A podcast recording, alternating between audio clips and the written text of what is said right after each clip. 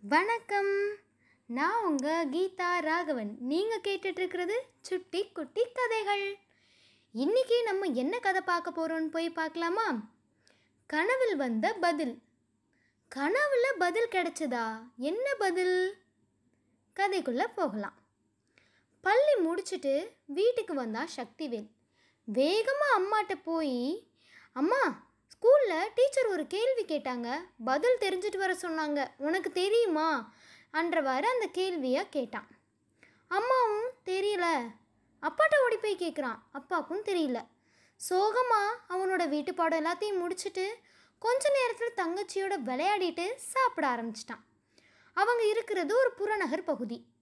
இன்னும் அந்த இடத்துல அதிகமாக வீடுகள்லாம் வரல.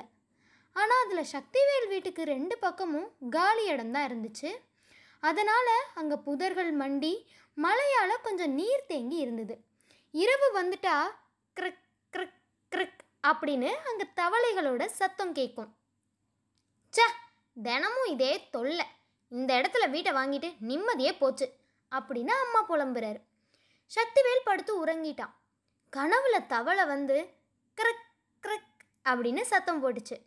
சக்திவேல் கனவுல அந்த புதர்கிட்ட போகிறான் அப்போது ஒரு தவளை அவனை பார்த்து வா நண்பா உன் அம்மா இந்த பக்கம் வர்றதை உன்னை விட மாட்டாங்களே எப்படி வந்த? அவங்களுக்கு எங்கள் மேலே என்னவா அவ்வளோ வெறுப்பு? நாங்கள் உங்களுக்கு எவ்வளோ நல்லது செய்கிறோம் தெரியுமா? அப்படின்ன போது அந்த பக்கம் அப்படின்னு சத்தமிட்டவாறு ஒரு கொசு பறந்து வந்துச்சு. தவளை சட்டுன்னு நாக்க நீட்டி அந்த கொசுவை லபக்குன்னு சாப்பிட்ருச்சு சக்திவேல் சட்டுன்னு கண்ணு முழிச்சிட்டான். அடடா இதை எப்படி மறந்தேன்? அப்படின்னு அவனோட முகம் மலர்ந்தது. அடுத்த நாள் ஸ்கூலுக்கு போகிறான் கொசுவை கட்டுப்படுத்த என்ன முக்கியம்னு கேட்ட கேள்விக்கு பதில் ரெடியா? அப்படின்னு டீச்சர் கேட்குறாரு ஒரு ஒரு மாணவனும் ஒன்றொன்று சொல்ல தவளை அப்படின்னா சக்திவேல். தவளையானது நீர்நிலையில் இருக்கிற கொசுவோட முட்டைகளை தின்னு கட்டுப்படுத்துது அப்படின்னு சொன்னான். சபாஷ் அப்படின்னு ஆசிரியர் கைத்தட்ட அனைத்து மாணவர்களும் உற்சாகமாக அதில் இணைந்தனர்.